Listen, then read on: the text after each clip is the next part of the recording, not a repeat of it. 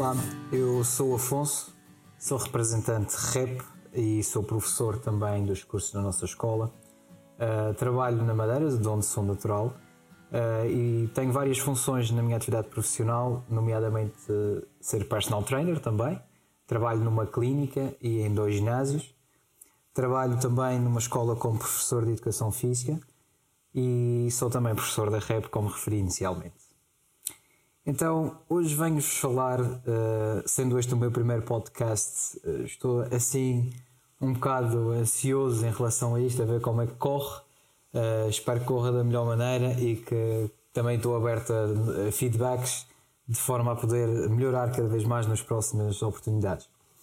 Um, fui desafiado pelo João no sentido de criar este podcast para falar um pouco sobre exercício e a imunidade. Então, Nesta altura, eh, após a pandemia do Covid e, sobretudo, durante a nossa quarentena, tivemos muito tempo em casa para pensar nas nossas práticas. Uh, vimos como muita gente começar a fazer exercício físico uh, e a importância que isso de repente teve nas redes sociais é ainda mais do que já falava. No entanto, surge um bocadinho aquela, aquela questão de que efeito terá isto realmente na nossa imunidade, porque aí existe a ideia de que o exercício é benéfico na nossa imunidade e sim, poderá sê-lo. Uh, no entanto, importa definir as diferenças que existem do efeito do exercício a curto e a longo prazo, uh, o que é que acontece logo nas primeiras horas após o exercício, em comparação com aqueles benefícios que são expectáveis que aconteçam com a continuação dos treinos. Um, hoje venho falar também das, da produção de mioquinas e das diferenças que o treino de força ou treino com resistências tem relativamente ao treino de cardio e pretendo lançar-vos este podcast também para incutir um bocadinho a paixão por este tema que também me interessa bastante.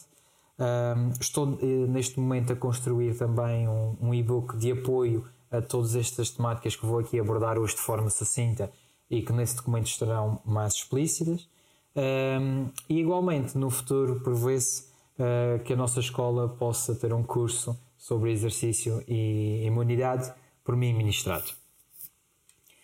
Então vou começar-vos por dar a, eh, a, estrutura daquilo que nós vamos falar aqui hoje, um, ehm, que será o primeiro ponto que eu quero tocar é no, a importância de termos um pensamento crítico e, e, a importância que é nós termos um comportamento de honestidade social perante a sociedade em que vivemos e perante o exercício que tanto amamos. Um, ehm, o sistema imunitário também tem algumas particularidades que importam aqui ser explicadas. Uh, muito provavelmente alguns de vós já ouviram anteriormente. Eu vou tentar aqui recapitular um pouco daquilo que nós aprendemos na universidade, possivelmente. E hum, vou falar também do efeito do exercício no sistema imunitário agudo e a nível crónico. Uh, igualmente também falarei da diferença entre o cardio e o treino de força e terminarei com uma proposta daquilo que considero ser importante uh, como uma abordagem neste sentido da promoção de um sistema uh, imunitário mais forte uh, através do treino isométrico e das componentes sobre o treino sob contenção. Então, para começarmos no primeiro ponto relativamente à honestidade social e à, e à importância de termos um pensamento crítico, vou recapitular aqui um ponto uh, do Carl Sagan no livro O Mundo Infestado de Demónios, onde Carl Sagan refere que certos tipos de conhecimento popular são válidos e preciosos Outros serão, quando muito, metáforas e códigos. O Carl Sagan assume aqui um papel, embora seja ele um, cientista de renome, eh, de respeito por tudo aquilo que está antes do nosso tempo, que de alguma forma ajudou a que nós chegássemos ao conhecimento que temos hoje. Outra passagem deste livro, passo a citar, é: É indubitável que todas as crenças e todos os mitos serão merecedores de respeito. Não é verdade que todas as crenças populares sejam igualmente válidas. Então, embora ele reconheça que realmente existe muita coisa que está feita para trás que não faz sentido do ponto de vista da razão, ainda assim é preciso respeitarmos porque de alguma forma isso serviu como uma pedra angular que depois deu origem a outras coisas, nomeadamente mais próximas da verdade. Uh, Gosto particularmente de uma frase de Immanuel Kant, onde ele diz que avalia-se a inteligência de um indivíduo pelo número de incertezas que ele é capaz de suportar. Ou seja, realmente esta capacidade de saber que o conhecimento tem as suas limitações num determinado momento, de reconhecer que existem coisas que nós neste momento acreditamos ser de uma forma mediante as provas que temos, mas que elas são mutáveis ao longo uh, de, do tempo e de que o envolvimento científico permite.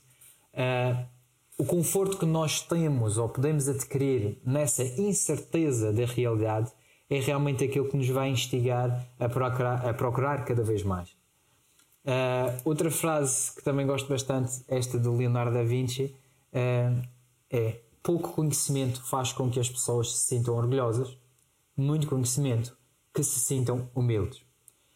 E eu gosto particularmente desta precisamente por manter e resgatar esse espírito de humildade que tivemos em algum momento da vida relativamente a algum conhecimento, depois começamos a ter algum conhecimento sobre determinadas áreas. E às vezes dá um bocadinho aquele efeito de Dunning-Kruger que achamos que realmente dominamos um determinado tema. E só depois de começar a vasculhar cada vez mais é que nós vamos vendo realmente o quão profundo ele é e o quantas nuances pode ter. Associando esta vertente mais humilde perante o conhecimento, uh, dei por mim a refletir no início da quarentena, passado algumas semanas aliás, sobre a importância que os influencers tiveram nesta fase. Muito se falou na nossa área, muita gente uh, desta área do exercício físico uh, manifestou a sua discórdia relativamente ao facto dos influencers partilharem alguns exercícios e não me crucifiquem já, deixem-me uh, manter o meu raciocínio, por favor, até o fim. Eu não sou assim tão contra que os influencers tenham aqui alguma ação, mas passo a explicar. Então, se nós sabemos que os influencers conseguem chegar a muita gente com facilidade, hum, por um lado sabemos que eles fazem isso com o mérito de saber quais são os canais de comunicação por chegar lá, porque são realmente algumas deles figuras públicas porque têm determinado mérito em determinadas ações que tiveram na, vossa na sua vida e fizeram com que as pessoas os seguissem.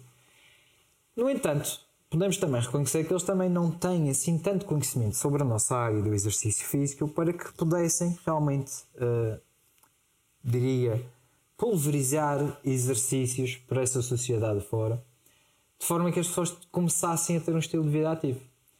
Mas de, de alguma forma, tendo eles a influência que têm, eles podem chegar a pessoas que dificilmente nos chegam a nós. Ora, se nós pensarmos bem, Portugal, tendo uma taxa tão baixa de praticantes de exercício físico no contexto de ginásio, sendo cerca de 6, 7%, pelo menos pela última estatística que eu tive acesso, ainda falta muita gente para nós chegarmos lá.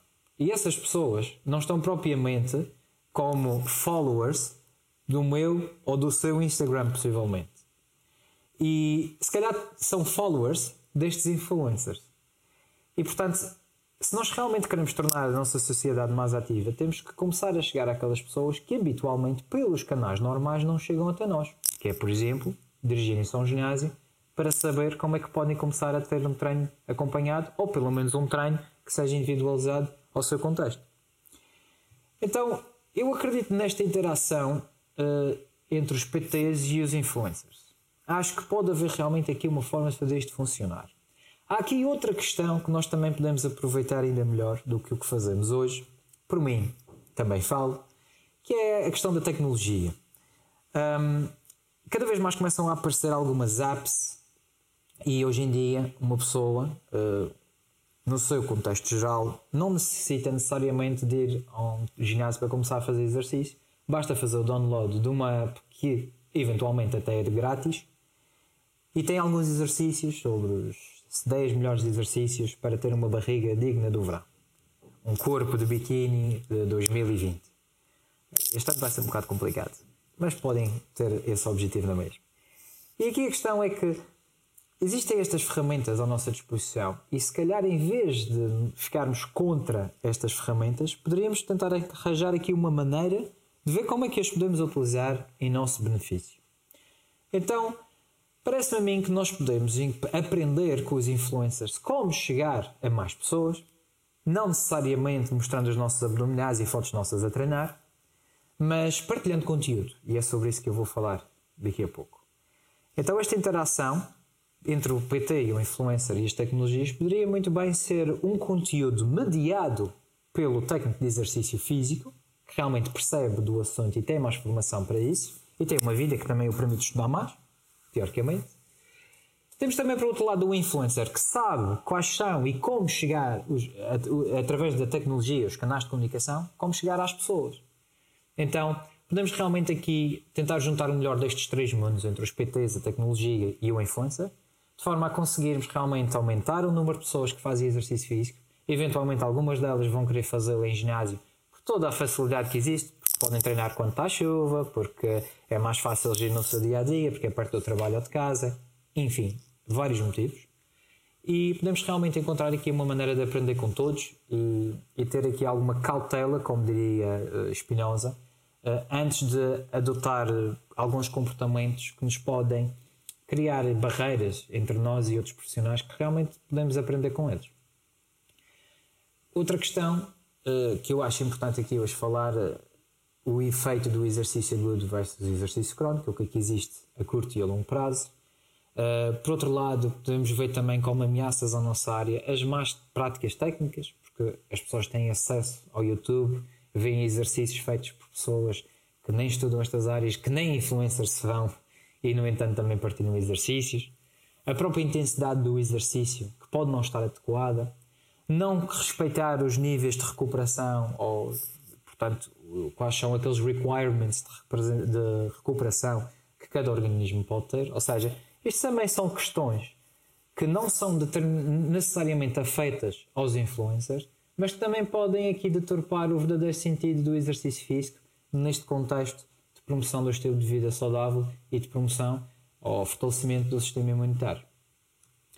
Então nós, a dado momento, encontramos-nos num limbo, portanto, temos que decidir na nossa balança, por um lado, quais são as nossas estratégias Uh, e por um lado, qual é aquele que é o nosso logos? Ou seja, o que é que nós queremos promover às pessoas e de que forma é que isso realmente nos pode trazer dinheiro? Porque eu, embora prefira valorizar a qualidade, é claro que todos nós também precisamos de ter dinheiro para pagar as nossas contas, para continuar a estudar e, e essa parte do, da financeira também será importante naturalmente. Mas eu acho que é importante aqui que haja um equilíbrio. Que haja um equilíbrio a vários níveis que haja um equilíbrio, por exemplo, da gestão das expectativas do aluno. Os alunos muitas vezes chegam-nos à sala de avaliação com objetivos completamente eh, distorcidos ou numa linguagem diferente daquilo que nós consideramos que é o ideal para eles. A nossa própria gestão de expectativas como personal trainers, porque podemos ver um indivíduo que realmente pode ter ali um potencial de ter bons resultados, sejam eles estéticos ou outros quaisquer, no entanto, nós não dominamos tantas outras componentes do dia, seu dia a dia e da sua vida que podem perfeitamente condicionar os nossos resultados. Temos também, na minha opinião, que assumir perante o cliente as limitações que o treino tem. Estar a assumir que um exercício físico pode, por exemplo, uh, curar o cancro ou que pode reverter o efeito uh, de uma medicação muito forte é um objetivo um bocadinho, diria, desajustado e às vezes irrealista, dependendo dos casos, ou quanto mais não seja presunçoso sobre a nossa área. Sim, nós temos efeito, nós podemos ajudar, mas temos as nossas limitações.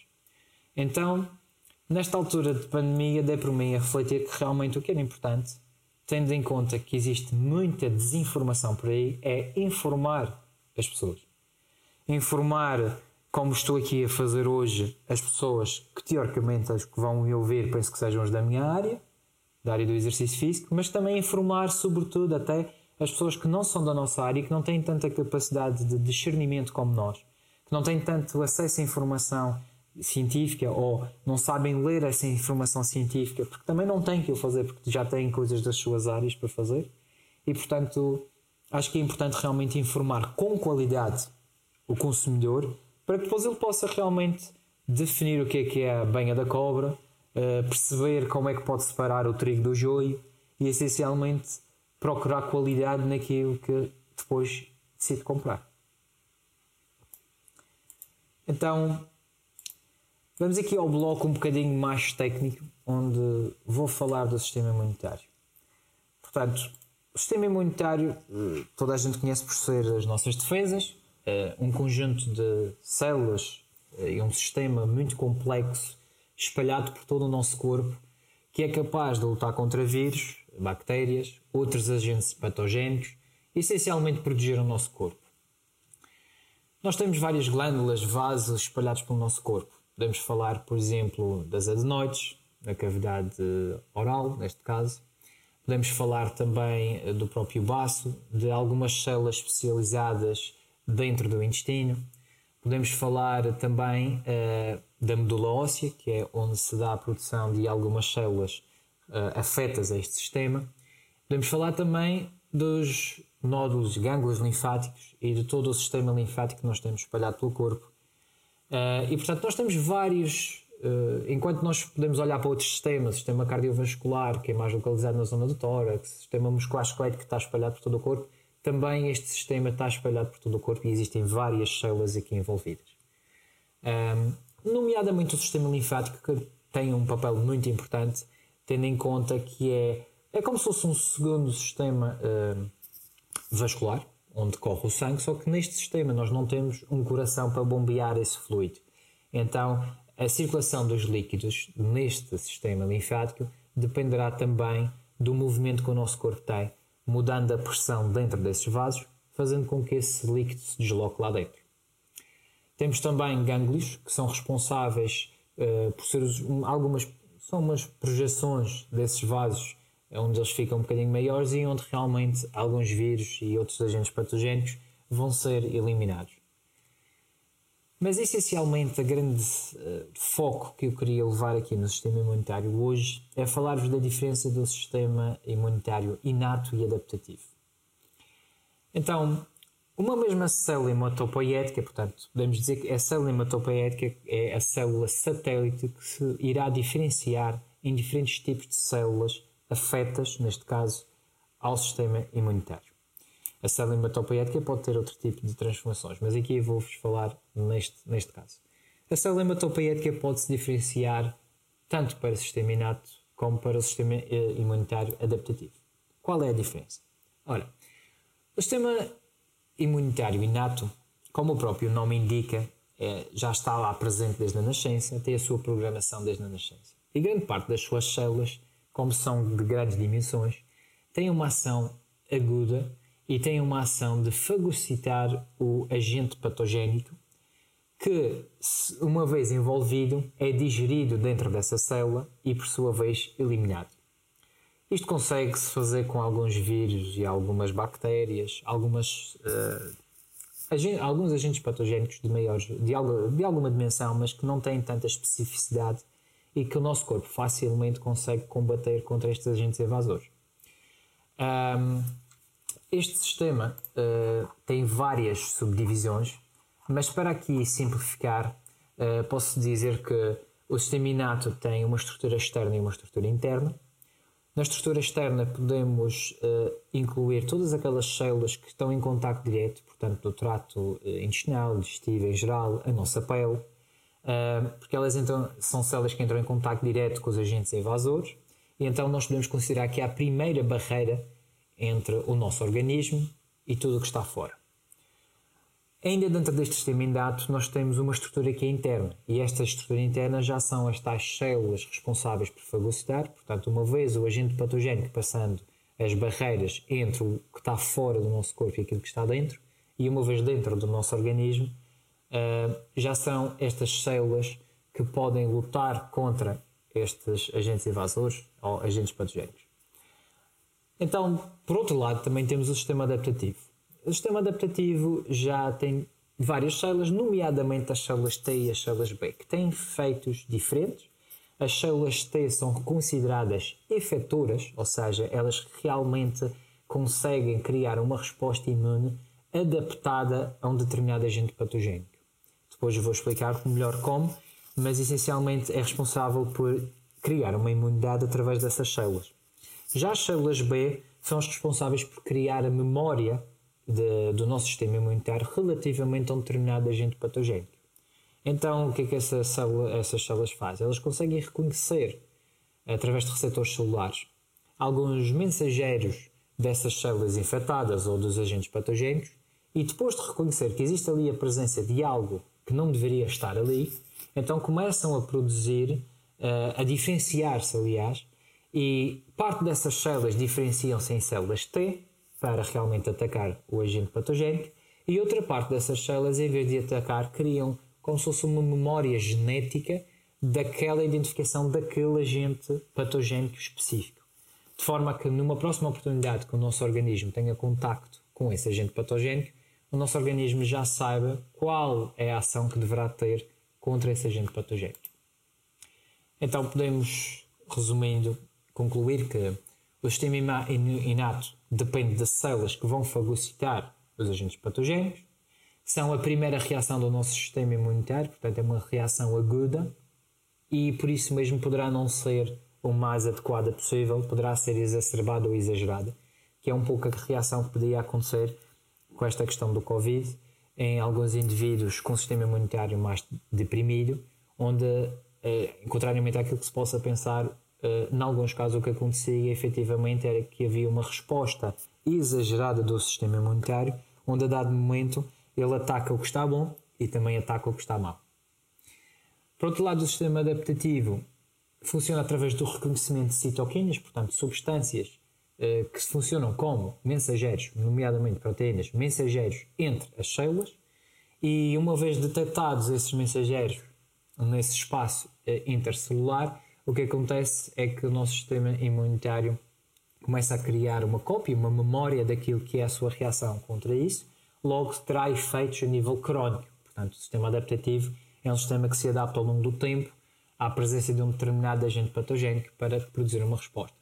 Então, criando aqui uma analogia, o sistema imunitário inato é quase como se fosse quando o Rambo pegava na sua metralhadora e desatava a matar aquela gente toda indiscriminadamente, onde por vezes podiam morrer alguns animais, outros seres inocentes que estivessem ali no meio. O sistema adaptativo já é mais parecido ao sniper, que no meio de uma multidão consegue encontrar, se calhar, o terrorista e eliminar só o terrorista, poupando imensas vidas.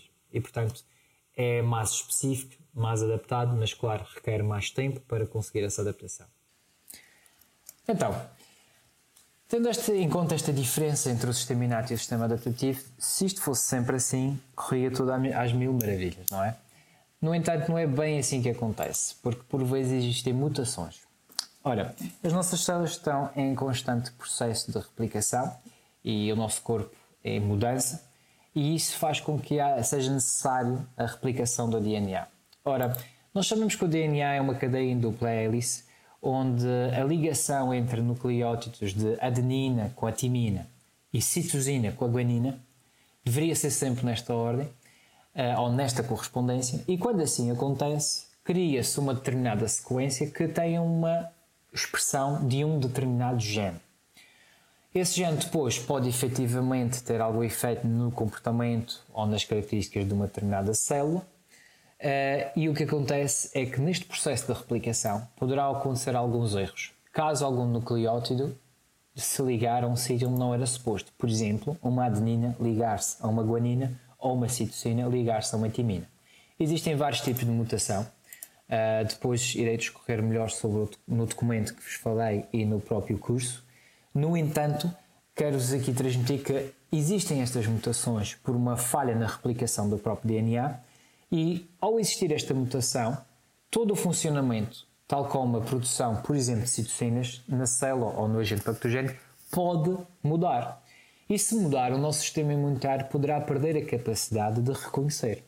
É um pouco isto que acontece no caso do cancro, por exemplo, onde uma célula cancerígena tem um determinado DNA e é identificado como nefasta e é constantemente atacada pelas nossas células T, por exemplo, e pelas natural, pelas natural killer cells e, por exemplo, também uh, pelos tumores de necrose tumoral alfa. No entanto, se não houver este reconhecimento como ameaça, ou seja, se a célula por alguma razão mudar, a célula cancerígena, mudar o seu DNA ou o sistema imunitário perder e mudar também o seu DNA e perder alguma capacidade de reconhecimento, basicamente a célula cancerígena irá continuar a replicar-se sem ser reconhecida como cancerígena. E é aqui que o problema surge. Passando então ao efeito do exercício no sistema imunitário. Vamos criar aqui uma diferença entre o efeito que tem a nível agudo, portanto nas primeiras horas, e a nível crónico. É preciso termos em atenção que a nossa capacidade de avaliação neste contexto é muito limitada. Nós de fora, tapados pela pele, só conseguimos ver suor, o que o cliente nos transmite verbalmente que sente e algumas características físicas que nós entendemos ser fadiga. No entanto, por baixo da pele existem vários tipos de efeitos que nós podemos não estar a ver. Até porque muitos deles são microscópios. Então, por outro lado, a nível crónico, nós já conseguimos ver alguns efeitos, por exemplo, uma pessoa emagrecer, uh, conseguimos ver a redução da massa gorda, portanto, conseguimos ver um conjunto de efeitos a nível crónico do exercício físico. Portanto, o que eu quero aqui transmitir é que tudo aquilo que nós fazemos agora com o cliente, efetivamente é difícil perceber qual é o efeito que aquilo está a ter. E se assim for, poderemos estar uh, no lado bom ou no lado mau. E não tem mal nenhum em assumirmos isso, porque ao assumirmos isso e termos a consciência disso, teremos mais cautela, estouraremos mais e tentaremos ser o mais profiláticos possível. Então, a nível agudo, um dos efeitos, por exemplo, uh, se nós, quando nós começamos a fazer o exercício, há toda uma cascata de movimentos que acontece e que, nomeadamente no nosso hipotálamo, começam a haver algumas reações e libertações de substâncias que, ao interagirem com, uh, neste caso, a hipófise, vão estimular as glândulas adrenais, produzindo cortisol, produzindo adrenalina. Mas por exemplo, no caso do cortisol, podemos ver aqui num estudo de Monteiro e Lundby de 2019, onde se refere que as hormonas de stress em circulação aumentaram durante e após o exercício prolongado. Portanto, neste estudo viram que realmente pessoas que faziam exercício de longa duração realmente produziam mais cortisol porque realmente estavam em maior tempo sob tensão. Outra questão sobre o cortisol é, é ser considerado a principal hormona de stress, não é? Portanto, sendo que o cortisol é responsável pelo metabolismo da glucose e pelo metabolismo em geral, uh, faz com que nós possamos entender que tem aqui muita influência em tudo o que é o contexto metabólico do indivíduo. E, por outro lado, também temos que perceber que, por exemplo, neste estudo de Smith e Vollmer, em Bennett, uh, entre outros, o stress inibe a memória imunitária das células B. Ou seja, sendo que o stress inibe e sendo que um dos causadores de stress é as concentrações de cortisol, aqui já podemos ver que quanto mais cortisol houver no organismo, de forma sistemática, poderá envolver uma menor capacidade de resposta imunitária derivada de uma menor memória imunitária.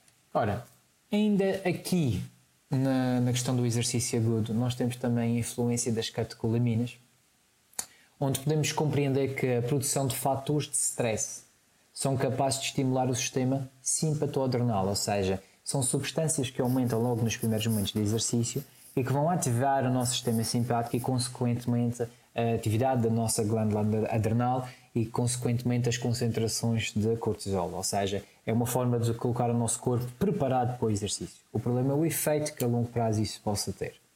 Portanto, a libertação condicionada, neste caso, uh, por exercício de intensidade alta ou exercício de intensidade mas de longa duração, questões relacionadas com o género, a própria maturação pubertária do indivíduo, são todas questões que vão influenciar na produção de fatores de stress. No entanto, podemos perceber que a maioria da produção das cotocolaminas, por exemplo, dá-se em treinos de intensidade alta, por exemplo, em sprinters, ou em corredores de meia distância não necessariamente em corredores, mas neste estudo era com corredores. Então, durante o próprio exercício ainda temos a produção de algumas mioquinas. Por exemplo, a mioquina IL-6, extremamente importante na, na luta contra o cancro. Esta interleuquina, por exemplo, é produzida pelo músculo e pode aumentar bastante dentro do músculo durante o próprio exercício e ainda estamos a tentar, estamos não porque eu não estudo isso, mas os cientistas ainda estão a tentar compreender efetivamente se é anti-inflamatória ou noutros contextos pode ser pró-inflamatória. Ora, Então, se até aqui temos a noção daquilo que pode acontecer a nível agudo, que até agora basicamente do que eu falei foram de fatores de stress e eu disse que realmente o stress pode ser imunodepressor, portanto perdermos alguma capacidade imunitária, resta-nos voltarmos para os efeitos a longo prazo. E aqui sim o exercício tem imensas vantagens. Por exemplo, o exercício com menor intensidade de longa duração, conhecido como cardio, está bastante associado à diminuição da doença cardiovascular. Hoje em dia sabe-se que 10 minutos de exercício físico, ou de atividade física, neste caso, neste estudo, é o suficiente para nós uh, termos os efeitos benéficos e de prevenção da mortalidade que o exercício tem. Neste estudo realizado, uh, bastante conhecido por Zhao et al., uh, de 2019, numa amostra de 88.140 pessoas dos Estados Unidos com idade compreendida entre 40 e 85 anos. Portanto, este estudo foi realizado desde 1997 até 2008. É um bom estudo e podemos ver realmente que o exercício físico tem efeitos benéficos logo a partir dos 10 minutos, mas atenção, até uma hora, porque mais do que isso, este estudo não é claro relativamente a isso, mas outros falam que realmente os efeitos benéficos crónicos já não se notam tanto por causa da dose, neste caso, por causa da quantidade de treino que envolvem para lá chegar. Então, se nós formos a ver outra grande vantagem do exercício, neste caso do treino com resistências, é mais relacionado, por exemplo, com o efeito metabólico. O treino com resistências mantém de forma mais eficaz a taxa metabólica, a massa muscular e a capacidade física, por exemplo, de idosos, o treino de consistência tem aumentos significativos uh, na massa magra e, consequentemente, na taxa metabólica basal dos indivíduos.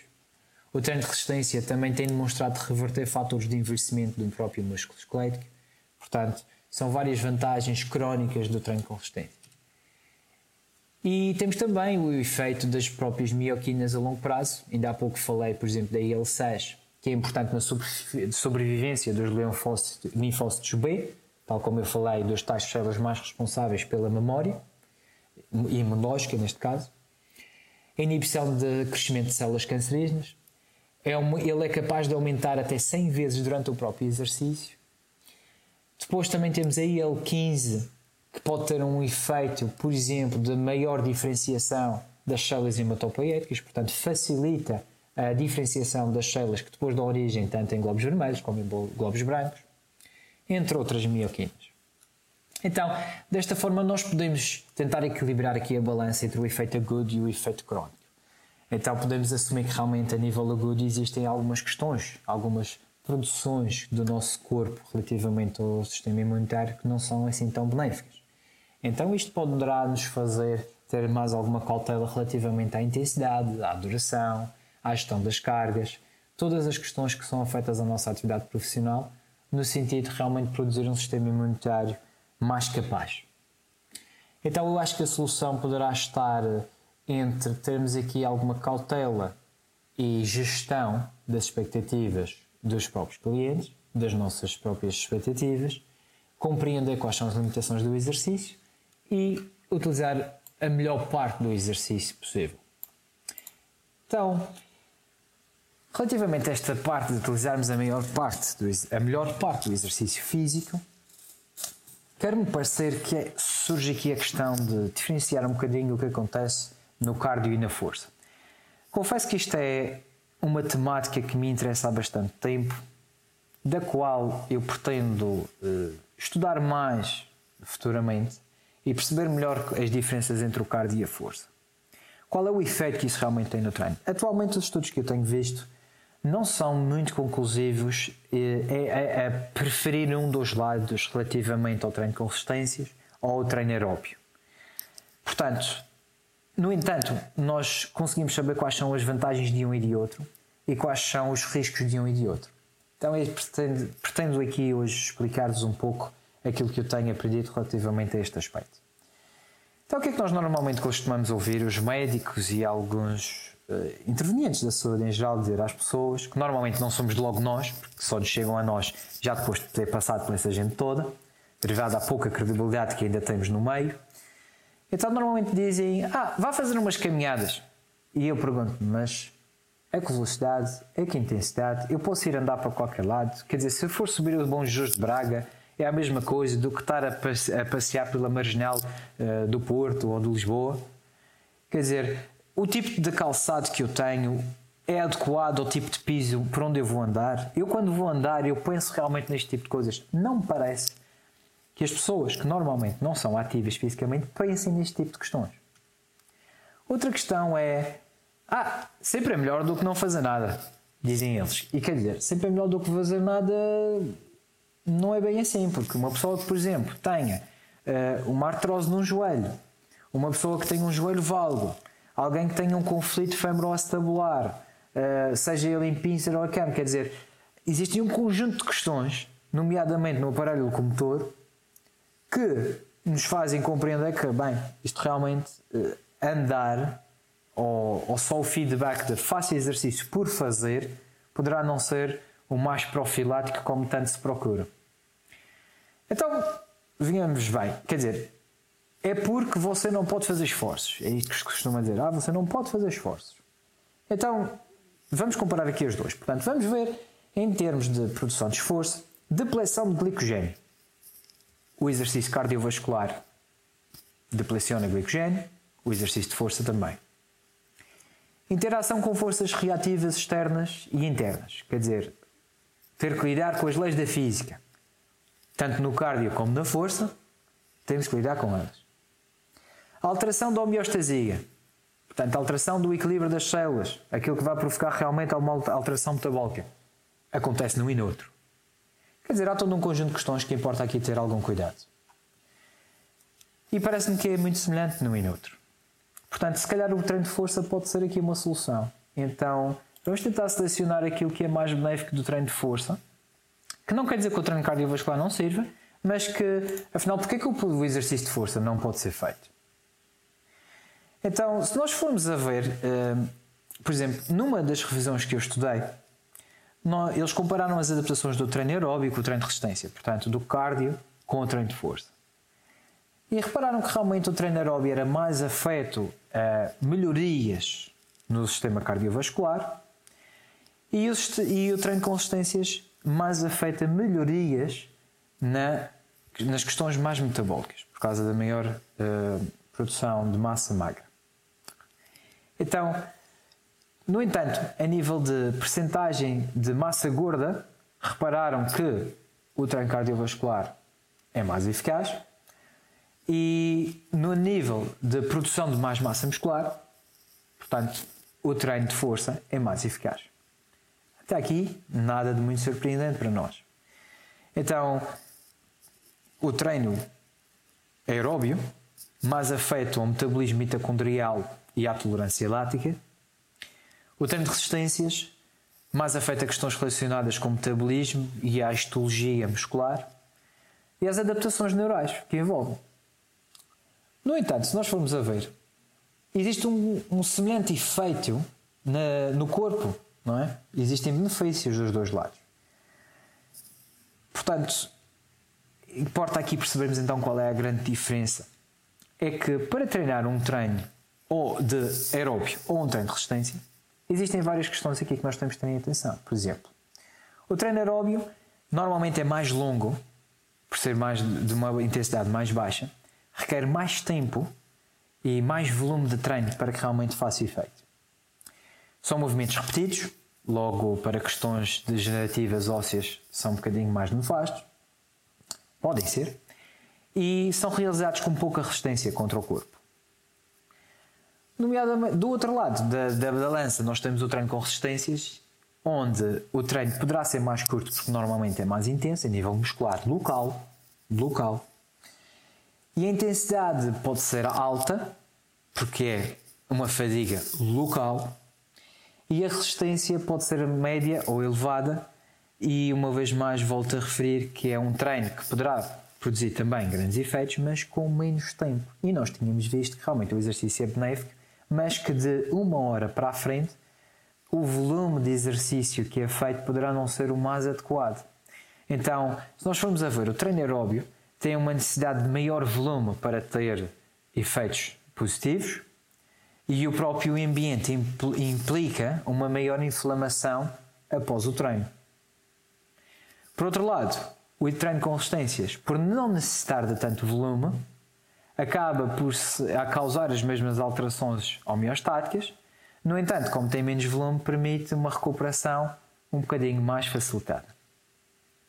Há outras questões aqui envolvidas, nomeadamente a intensidade e o estilo de vida do próprio praticante, claro. Então, num estudo de Demand et al. de 2015, dividiram-se um grupo de pessoas em quatro, portanto, um grupo de controle, um grupo que realizou 30 minutos de exercício a 60% de VO2 máximo, e dois grupos opostos.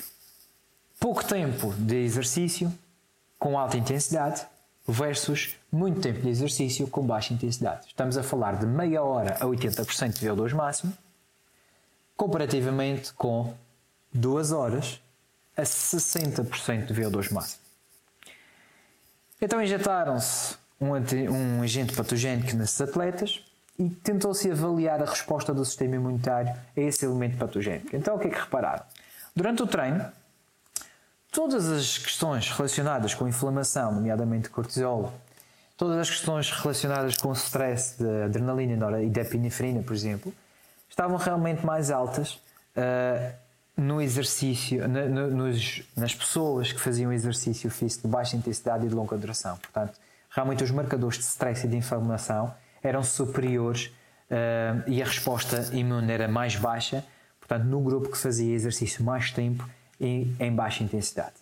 E mesmo assim injetaram-se o antigênio, portanto, a cura para esse tal agente patogénico, e, mesmo assim o grupo que tinha que fazia exercício de baixa intensidade de longa duração demorava mais tempo a reagir. Ora, então aqui nós podemos ver que realmente existe um delay da resposta imunitária e que pode realmente diminuir as forças, este tipo de exercício de cardio ou de resistência, neste contexto diminuiu a capacidade de resposta mesmo com, o, com a cura já circular na corrente sanguínea destes atletas.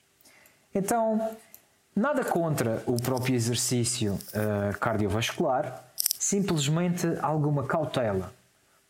E cautela na nossa abordagem de não demonizar o treino com resistências, visto que é possível ter grandes benefícios também de aumento de taxa metabólica, também da própria produção mitocondrial com o treino de resistência, sem o tal efeito inflamatório ou com menos probabilidade de ter tanto efeito inflamatório após o exercício.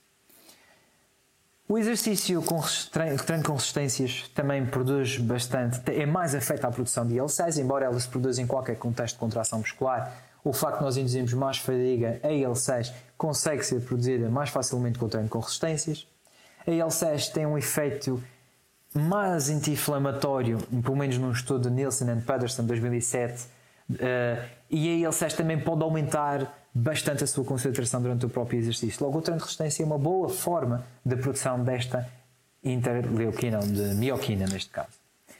A própria IL-15 também pode aumentar cerca de 5 mil vezes, mas após o seu exercício, portanto a IL-6 durante, a IL-15 logo após, sobretudo no treino com resistências, que consegue produzir mais IL-15 do que comparativamente ao treino aeróbio. Então, trata-se de tentar juntar o melhor dos dois mundos. O treino realmente, o exercício físico, aliás, seja através do treino aeróbio ou treino com resistência, produz mioquinas. No entanto, o volume que o treino aeróbio eh, preconiza de treino produz mais radicais livres, mais inflamação sistémica que sobrecarrega o sistema imunitário.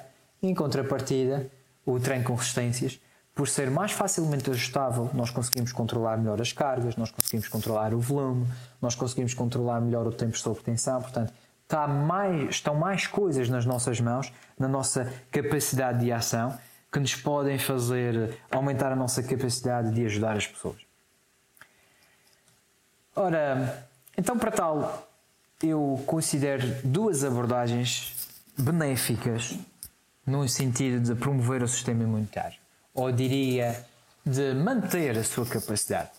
Não existe nada que nos possa, até agora, a nível científico, que nos possa fazer acreditar que realmente o exercício aumenta a capacidade do sistema imunitário, mas sim que consegue promover a sua manutenção. Então, a contração voluntária, se nós formos a ver do músculo, com resistências, a dinâmica, concêntrica e excêntrica, nós normalmente conseguimos ver movimentos de fora. No entanto, contrariamente àquilo que possa parecer exteriormente, a contração isométrica também tem movimento lá dentro. E, efetivamente, as actinas e as miosinas, elas não estão sempre no mesmo ponto de equilíbrio, ou seja, não estão sempre no mesmo local ativo da actina entre a sua cooptação. Então, basicamente a miosina consegue andar ali em dois ou três ou quatro pontos muito próximos uns dos outros, mas que como isto acontece a nível microscópico de fora, parece que realmente o músculo não alterou o comprimento, mas a nível microscópico ele altera. Então, na verdade, uma contração isométrica pode-se considerar uma contração microdinâmica. Então aqui temos duas opções. Nós podemos fazer, por exemplo, uma contração isométrica de cerca de 10 a 15 segundos, onde temos produções, por exemplo, de endorfina, na redução da dor, por exemplo, no caso da fibromialgia. Uh, temos o mesmo efeito de tensão sobre o tendão que irá fortalecer as suas estruturas e, e aumentar a sua capacidade de resposta. No entanto, se for uma contração isométrica mais forte, poderá causar algum desconforto e alguma inflamação, sobretudo em indivíduos, por exemplo, com fibromialgia ou com outro tipo de patologia associada. E, portanto, podemos também adotar uma, uma abordagem um bocadinho mais, diria, soft, um bocadinho mais tempo de contração, 10 a 20 segundos, mas com menos força, por exemplo. Mas como esta força é sempre controlada pelo indivíduo, é preciso saber educá-lo numa escala de esforço, por exemplo, de 0 a 10, onde o início do exercício será o nível 3, onde a intensidade muito alta de exercício será o nível 8, e pedir-lhe para contrair, por exemplo, 4 ou 5. Desta maneira, temos menos desconforto e também teremos menos inflamação após o treino, logo menos sobrecarga no sistema imunitário. Reparem, nós temos uh, esta contração isométrica, na verdade, o que acontece é microdinâmica, logo, dentro do músculo existe movimento, no entanto, a amplitude e a deformação que existe no ventre muscular é muito menor, logo, a agressão mecânica que existe no ventre muscular é menor há menos catabolismo. Como há menos catabolismo, há menos citocinas pró-inflamatórias. E como há menos ambiente ou menor ambiente inflamatório, existe menos sobrecarga do sistema imunitário. Outra estratégia que nós podemos utilizar é o tempo uh, sobre tensão muscular. Basicamente é o tempo decorrido desde o início da contração muscular como resposta ao torque que nós provocamos naquela articulação, até que existe alguma interrupção desta resistência logo do trabalho que existe no músculo. Então, vários estudos já começaram a ser feitos nesta, nesta questão do, do aumento do tempo sobre tensão e realmente começou-se a reparar que existe uma maior, em termos de contração maiores, mesmo que seja com cargas mais baixas, por exemplo, 30% de 1RM, existe uma alta intensidade uh, ou melhor, muscular a nível local. Logo, a síntese proteica muscular é maior nesta, nesta, desta forma. Existe também fosforilação das proteínas e da sinalização muscular, ou seja, uh, existe mais ativação de proteínas de sinalização anabólica, portanto, depois do treino, o músculo será mais facilmente recuperado, embora seja um processo mais tardio. Não houve grandes diferenças no, MRA, no mRNA mensageiro, no entanto, só quem fez exercício com baixa velocidade de contração aumentou significativamente a fosforilação, ou seja, o tempo sobre contração. Quem fez mais tempo sobre contração parece aumentar a sinalização das células que precisam ser recuperadas após o treino. Logo, o efeito anabólico foi maior nestes atletas. Então, desta forma, podemos ver que realmente existem vários benefícios a todos os níveis, nomeadamente o isométrico, no treino isométrico e no treino com o aumento do tempo sobre tensão, onde realmente podemos aproveitar o melhor do exercício com resistências. Não quer dizer que não se possa fazer cardio ou que o cardio enfraqueça necessariamente o sistema imunitário. Acho que é importante ressalvar que para a manutenção de um sistema imunitário forte é sempre importante outras questões que não são necessariamente afeitas ao treino. onde envolve o estilo de vida do indivíduo, a sua forma de pensar, os níveis de stress, horas de sono, qualidade do seu sono, alimentação e também o exercício, se calhar entre outras tantas que eu não sei ou não me estou a recordar. E existem várias questões que nos fogem como treinadores. Então, o meu conselho em geral é manter alguma humildade perante os conhecimentos que temos e perante o que é que está disponível neste momento. Tentarmos usar o melhor conhecimento que temos neste momento para promovermos o melhor serviço possível. Partilhar informação de qualidade com as pessoas para que elas possam discernir o que é realmente um bom treino e o que é um mau treino.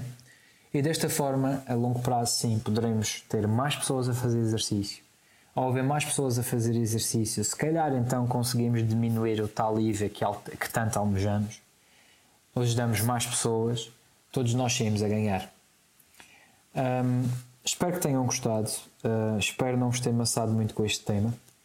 Como eu disse, uh, tentei uh, sumariar aqui muitas coisas que terei a oportunidade futuramente de, de partilhar convosco num curso pela REP este mesmo curso deverá ter também um e-book associado onde estes temas estão mais uh, dissecados e mais perceptíveis.